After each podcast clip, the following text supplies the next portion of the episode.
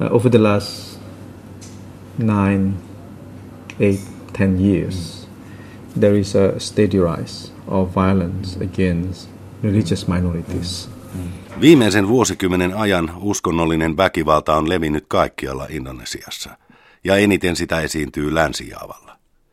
Syitä on tietysti monia, mutta on esitetty, että kun islam alkoi levitä maassamme vuosisatoja sitten, Länsi-Jaavan sundakulttuurissa paikallinen aristokratia ei kyennyt tasapainottamaan valtaa maahan tulleiden muslimivalloittajien kanssa. Ja siksi Länsi-Jaavalla islamin on ajateltu tunkeutuneen syvemmälle yhteiskuntaan kuin muualla Jaavan saarella. Indonesiassa etnisyys kietoutuu yhteen uskonnon kanssa. Eri etniset ryhmät harjoittavat eri uskontoja. Pelkästään niin sanottuja alkuperäisuskontoja on noin 400. Borneon Dajakeilla on Kaharingan, Länsi-Jaavalla Sunda Vivitan ja lukuisat muut, kertoo toimittaja ja Human Rights Watchin tutkija Andreas Harsono. Indonesiassa on maailman suurin muslimiväestö ja lähestulkoon kaikki ovat sunnimuslimeja. Pelkästään Jaavan saarella asuvia muslimeja on miltei 60 prosenttia koko Indonesian väestöstä. Yhteiskunnan kehityksen ja demokratian suunta määräytyy hyvin pitkälti Jaavalla, sanoo Andreas Harsono. Suharton diktatuurin kaatumisen jälkeen alkoi maassamme demokratian aika. Alun innostuksen jälkeen siitä on alettu vieraantua. Monet eivät oikein tiedä, mitä ajatella tästä demokratiasta. Tällaisen suuren epävarmuuden aikana ihmiset hakeutuvat takaisin etnisille alkujuurilleen. Monien kohdalla se tarkoittaa kääntymistä uskonnon puoleen, useimmiten islamiin tässä tapauksessa. Keskustelua islamin asemasta Indonesiassa on käyty jo hollantilaisten siirtomavallan ajoilta. Maan itsenäistyttyä 1940-luvun puolivälissä Kysymys nationalisteille oli ennen kaikkea etnisesti ja kulttuurisesti hajanaisen valtion yhtenäisyydestä. Maan ensimmäisen presidentin Sukanon mielestä islamin korostaminen monikulttuurisessa maassa saattaisi johtaa eri alueiden pyrkimyksiin irtautua Indonesian tasavallasta. Perustuslakia kirjoitettaessa islamin asemasta käytiin kiivasta keskustelua. Islamistit olisivat halunneet sharia-lain mukaan perustuslakiin. Maan ensimmäinen presidentti Sukarno ja muut nationalistit kieltäytyivät. He pitivät kiinni näkemyksestään, että valtio ja moskeija pidetään erossa toisistaan. Lopulta Sukarno esitti kompromissin, jota hän kutsui pansasilaksi.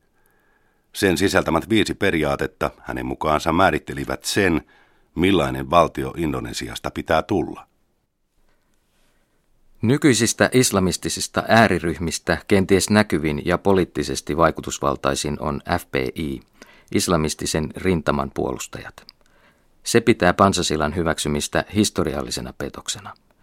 Sillä islamistien haluama lisäys pudotettiin lopulta pois nationalistien, Sukarnon ja muiden toimesta viimeisestä perustuslain luonnoksesta.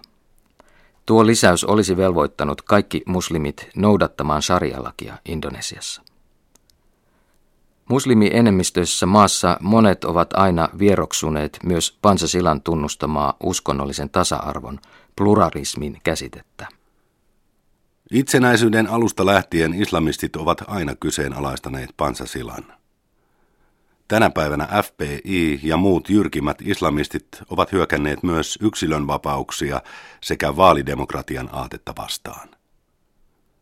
Joka puhuu Pansasilan puolesta on kafir – liberaali ja vääräuskoinen.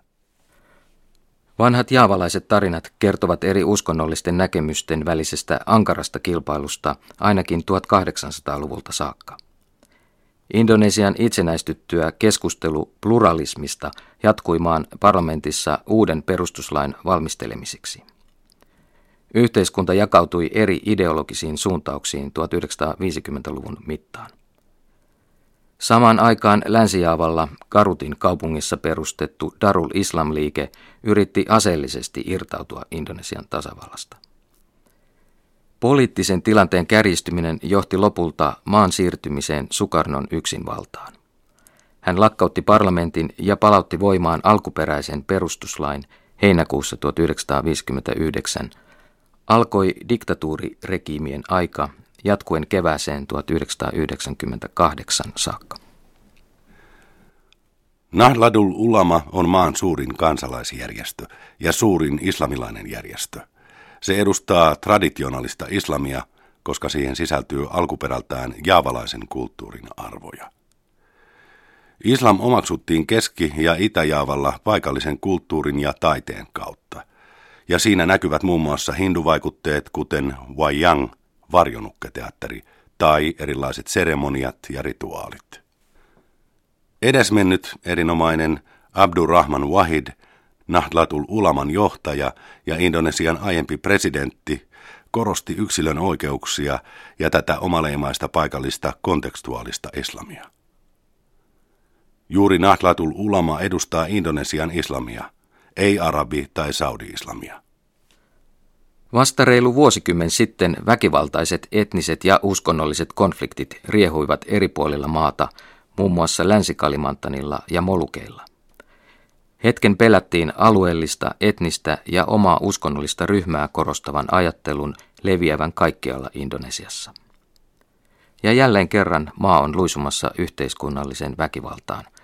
Toisin kuin 2000-luvun alussa, tällä kertaa väkivallan taustat ovat uskonnollisista motiiveista aiheutuvia, Harsono sanoo. Tämän vuoden parlamentti- ja presidentin vaaleissa monille niissä on kyse maan maineesta ja paikasta kansainvälisessä yhteisössä suvaitsevana maltillisena muslimimaana. Monet epäilevät kuitenkin Indonesian kykyä säilyttää oma kulttuuriin perustuva islamin suuntansa. Samanaikaisesti Saudi-Arabiasta tulee rahoitusta, jolla edistetään wahhabismin leviämistä Indonesiassa. Tämä wahhabismi on konservatiivinen suuntaus, ja se ei suvaitse Indonesian islamille tyypillistä kontekstuaalista tulkintaa. Näitä wahhabistisia vaikutteita on havaittavissa myös Nahdlatul Ulamassa. Siellä käydään kamppailua eri islamististen näkemysten välillä.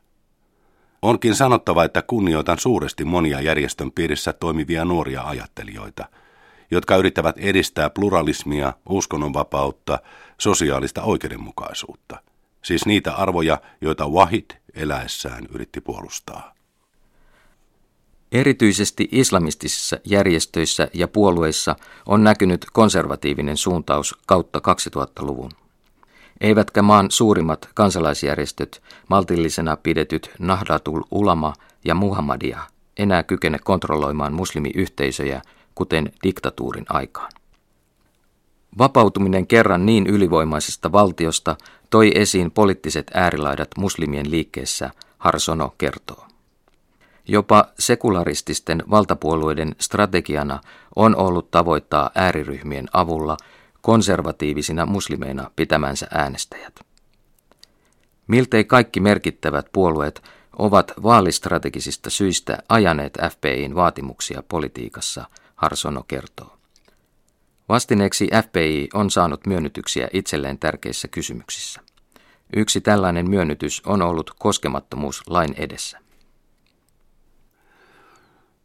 Valitettavasti, ja tämä ei koske pelkästään Indonesiaa, on hyvin yleistä muslimimaailmassa vieroksua läntisinä pidettyjä yhteiskunnallisia aatteita. Esimerkiksi siten, että oikeusvaltion periaatteista ei pidetä kiinni. Nyt valtion instituution nimissä voi asettaa syytteeseen kenet tahansa näkyvästi omaa uskontoaan harjoittava henkilö ja syyttää häntä jumalanpilkasta islamia vastaan. Meilläkin on käytetty jumalanpilkkalakia oikeuttamaan hyökkäykset ateisteja, shioja ja Ahmadiyya-lahkoa vastaan, ja heitä on jopa surmattu Indonesiassa.